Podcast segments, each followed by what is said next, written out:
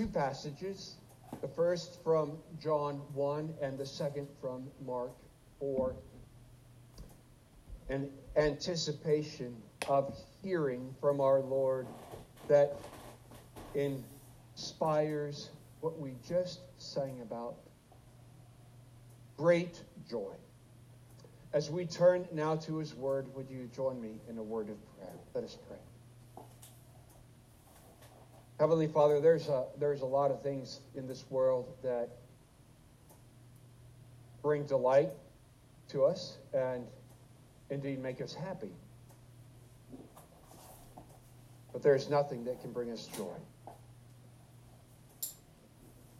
It is a need that we have, this thing called joy, that only you can supply, only you can meet. Knowing that, Father, we turn to your word, expecting and anticipating the opportunity and experience of hearing your voice, hearing your word. We pray, Father, that as we read and as we listen, that our needs will be met that joy will be our experience, a joy that comes from hearing, knowing you.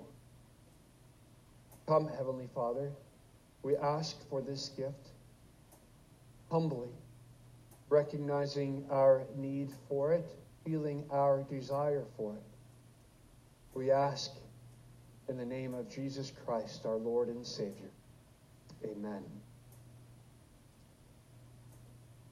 We'll start with John 1 and then go back to Mark 4.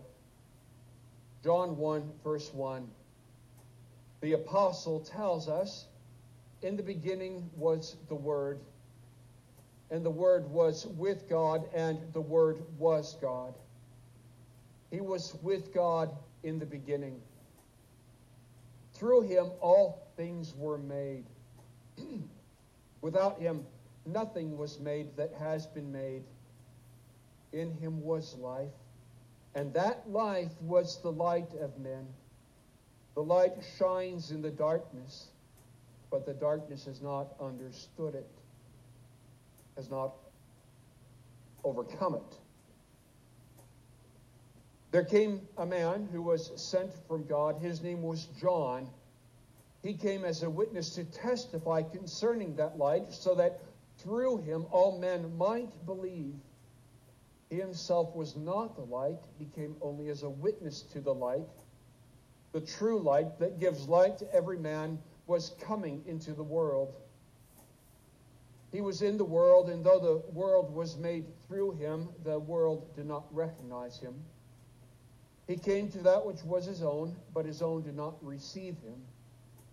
Yet, to all who received him, to those who believed in his name, he gave the right to become children of God, children born not of natural descent, nor of human decision or a husband's will, but born of God.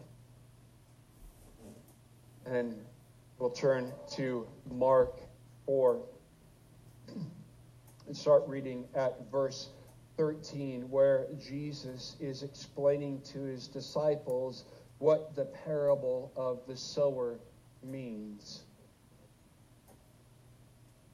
Then Jesus said to them, Don't you understand this parable? How then will you understand any parable? The farmer sows the word. Some people are like seed along the path where the word is sown.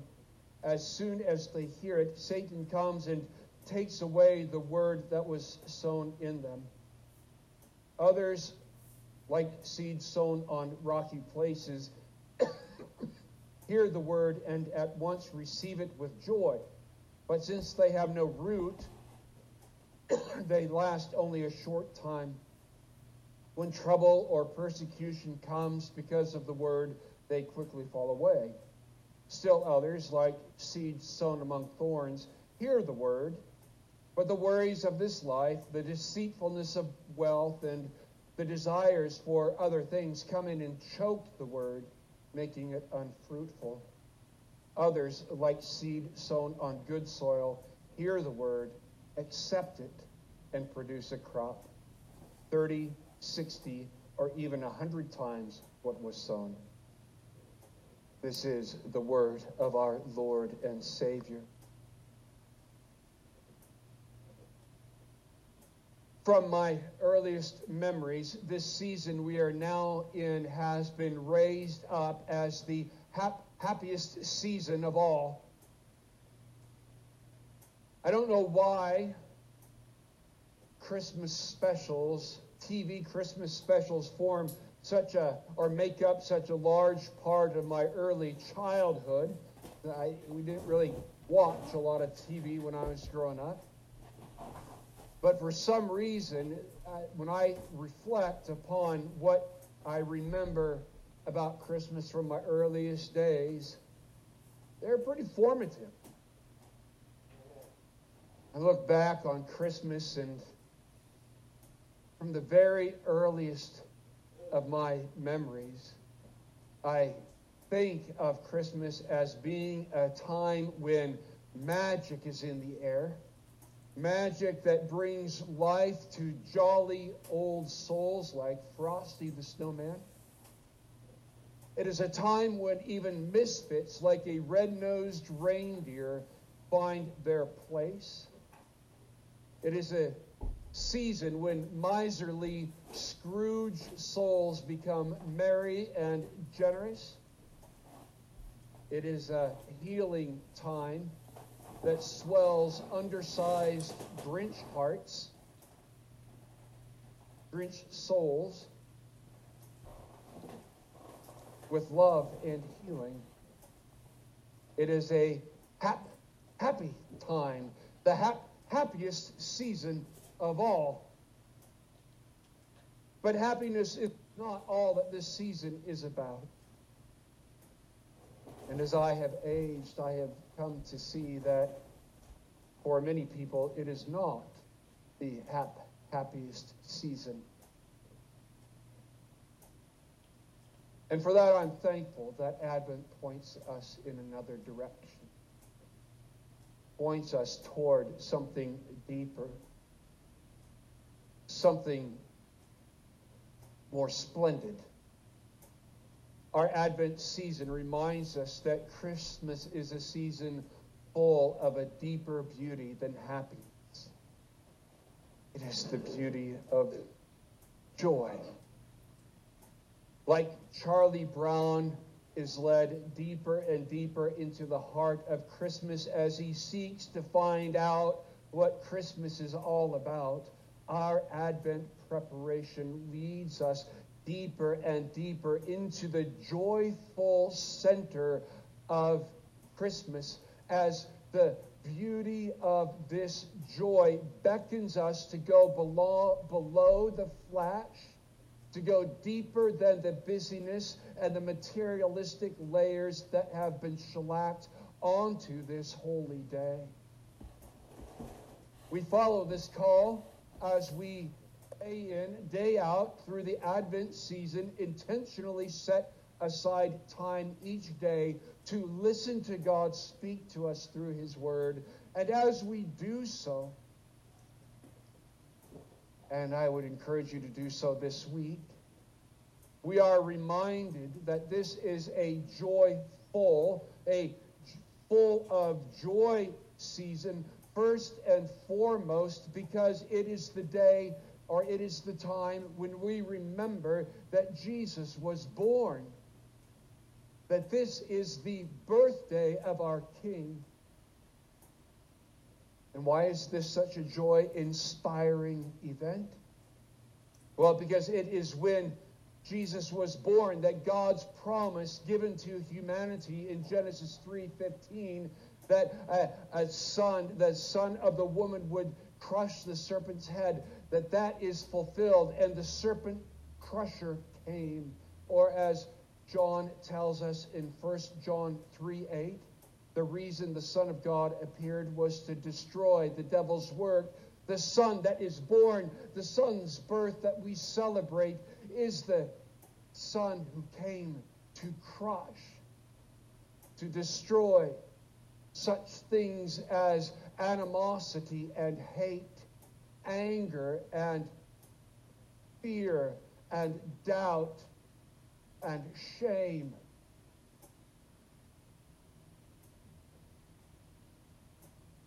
This season, this day is joy inspiring also because on this day we are told in Scripture the reality of God's love for us was displayed in living color. John 3:16 Why was the son born?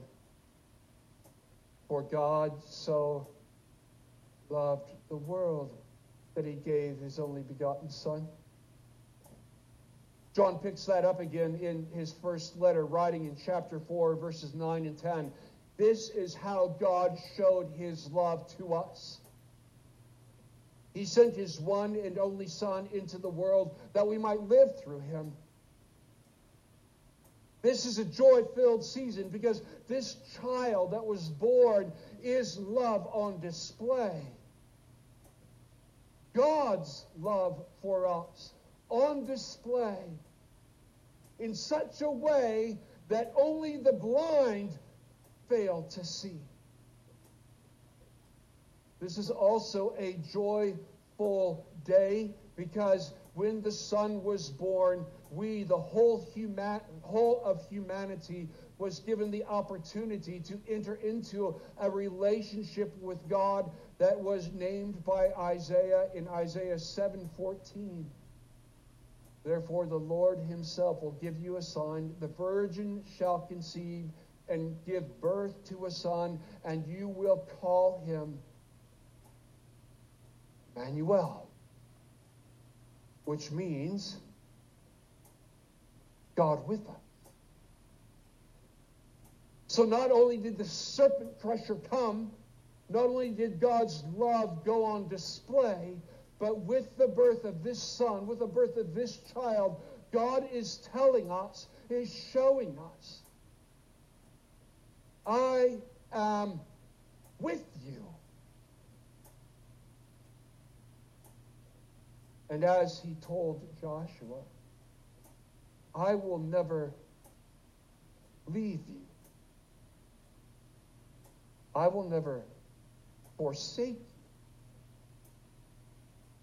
you. When in your experience and in your days you find yourself resting in green pastures along quiet waters, places like that, know that it is me, it is I who have led you to this place. And I have blessed you with this time of peace.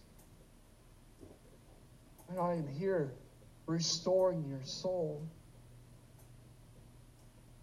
Likewise, when you walk through the darkest valley, the darkest of which is the valley of the shadow of death, know that I am there where no one else can be. And it is my rod and my staff that brings you comfort. Comfort knowing that I will not leave you, I will not forsake you. And in the end, you will dwell in my house forever. And when you find yourself surrounded by enemies, I, I, no, I'm there too. I prepare a table before you in the presence of your enemy.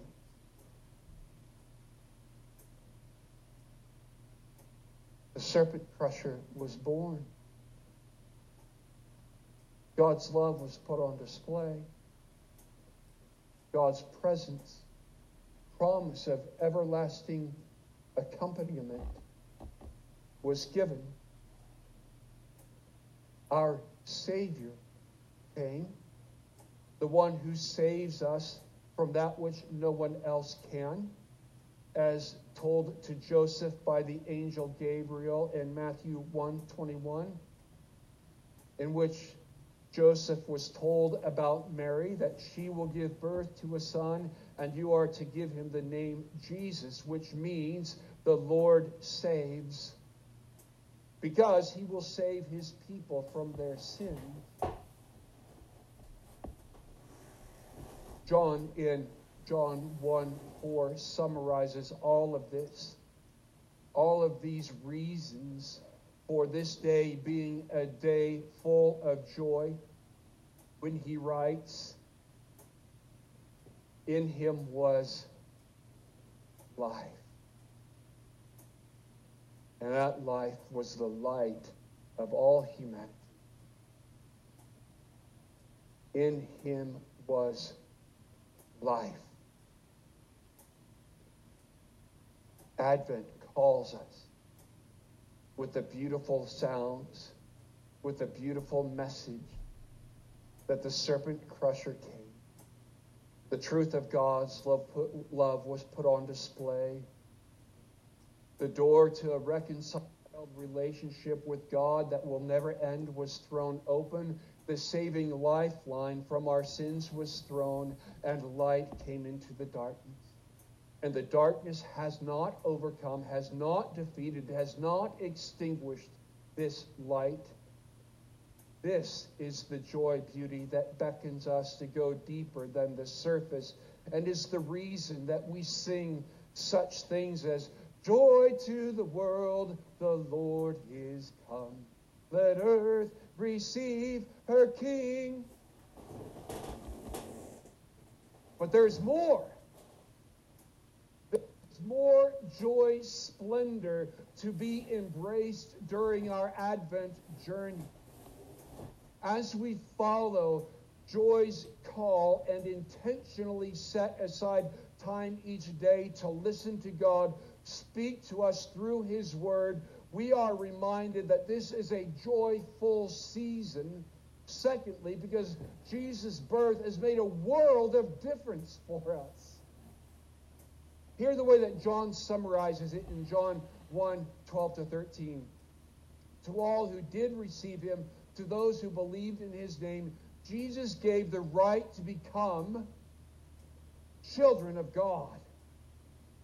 Children born not of descent, nor of, of human decision or a husband's will, but born of God. In 1 John 3 1, John picks that theme up again and he shares with us the joy that brought that this reality brought him saying and i i, I can't get it I, I just just can't get it how great how great is the love that the father has lavished on us that we should be called children of god and that's what we are you and me, that's what we are. We're children of God. What amazing love. Uh, do, do, do, do, you pick it up? I, I, that's just, I'm just a, I just can't get it. I, emotion and me, we're, we're getting closer, but I'm not real good at being, being exuberant, emotion filled. But John is. John is filled with wonder and amazement. John is enraptured here by the truth of God's having adopted us. Now, let me say, it would have been an amazing demonstration of, of God's love for Him to forgive us of our sins and redeem us from our life of sin, bringing us into a different kind of life and a different approach to life. But God went further than forgiveness and redemption.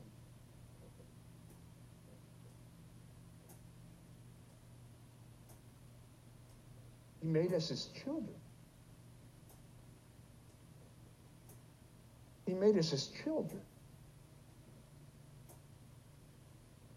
Roy, uh, Ray Van Nest, a pastor and scholar who wrote a commentary on this letter, encourages us to tune our ears to these notes of joy, writing we dare not pass quickly over this point. Don't, don't, don't, don't, don't just read those words and skip right by them. Ponder them. Feel them. Embrace them until you share the awe and wonder of the apostle at this truth.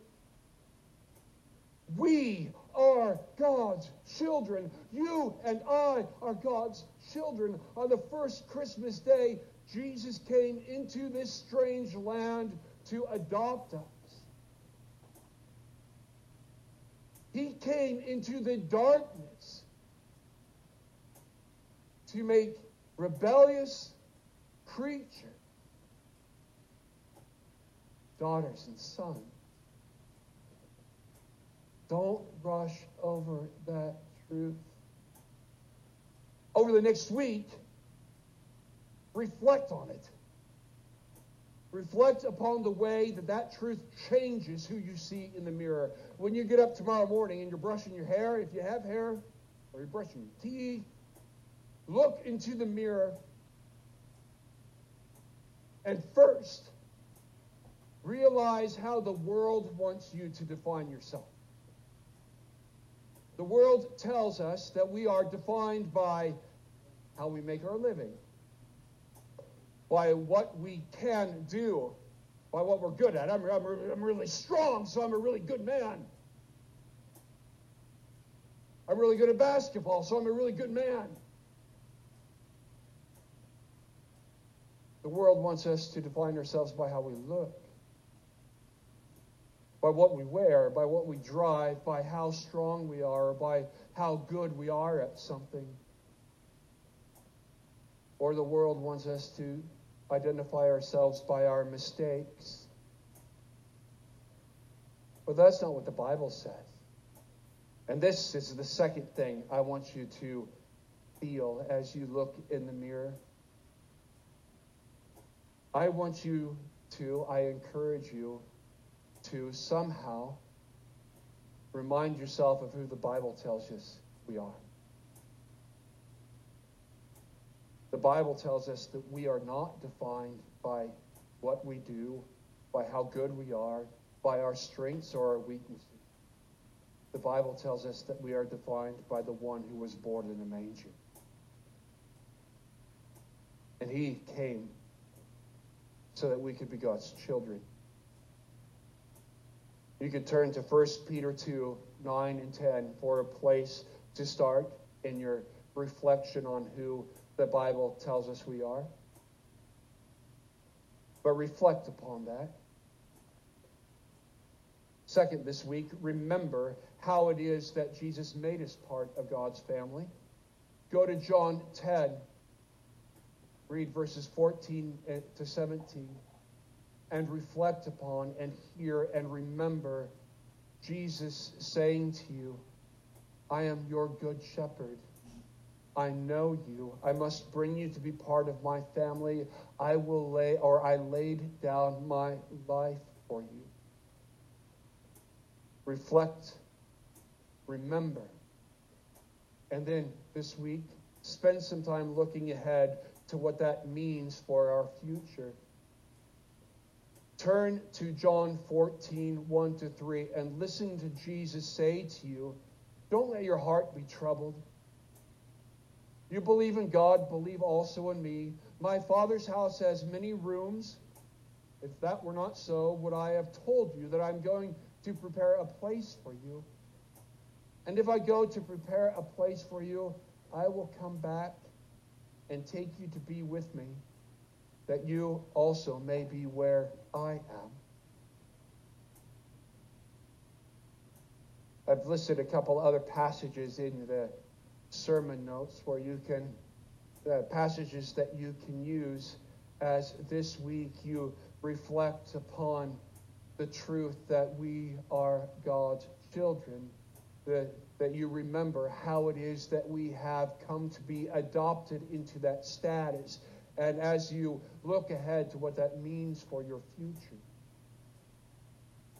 Well, let me say again what John said in Roman or in first John or in John 1 12 and 13 to those who did receive him who believed in his name Jesus gave the right to be called children of God that's why we sing such words as joy to the world the Savior reigns. Let men their songs employ to express the joy that fills our hearts as we hear the truth coming through Scripture that we are God's children now. But as you do so, as you reflect upon and remember and look ahead, realize that these truths about being God's children and all that it means are not automatically ours to claim. There is a requirement. Hear what John says at the beginning of John 1:12. Or hear what John says in John 1 9 to 11. The true light that gives light to everyone was coming into the world. He was in the world, and though the world was made through him, the world did not recognize him. He came to that which was his own, but his own did not receive him. And then in verse 12, John says, To all who did receive him, who believed in his name. Receiving Jesus believing that this baby born in the manger is my only hope, is indeed the world's only hope. That is the requirement. And not everyone believes that. Not everyone receives Christ. In Mark 4 13 to 20, Jesus tells us some of the reasons why people don't receive him. Some have hearts that are so hard with anger or hatred or the love of darkness that they run from Jesus, from his light when he shines into their lives. And instead of coming to the light, they go further into the darkness. Some have hearts that are shallow. They initially hear the joy of the good news, but it dies. That joy dies, and the life that comes with it dies. When they start to take heat for their believing or when it's or when their faith costs them something or when it's not popular to say I believe in Jesus.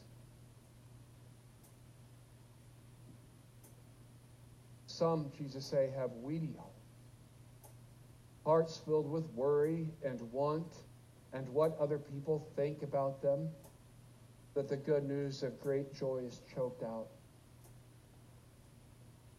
Perhaps, perhaps you know someone who falls into one of these three categories. Someone who has not received Jesus because their anger, because of their anger or their hatred or their love of darkness, or because of what it would cost them if they did receive him, or because of their worry and wants.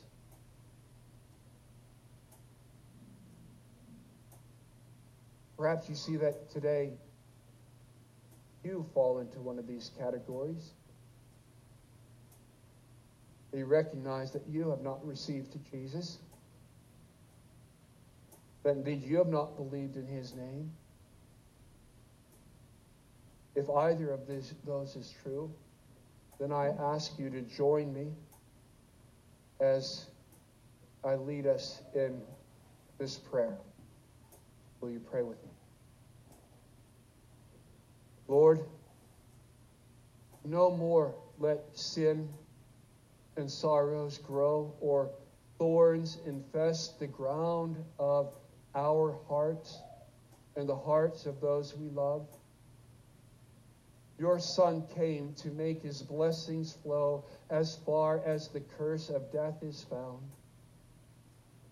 Move in my heart and in the hearts of those I love opening our eyes and softening our hearts, and thereby making of us soil that is full of joy, soil that has received the Son that was born so long ago in the small, out of the way place called Bethlehem. Come, Heavenly Father, help us to receive, help us to believe, fill us with joy. This we pray in Jesus' name. Amen.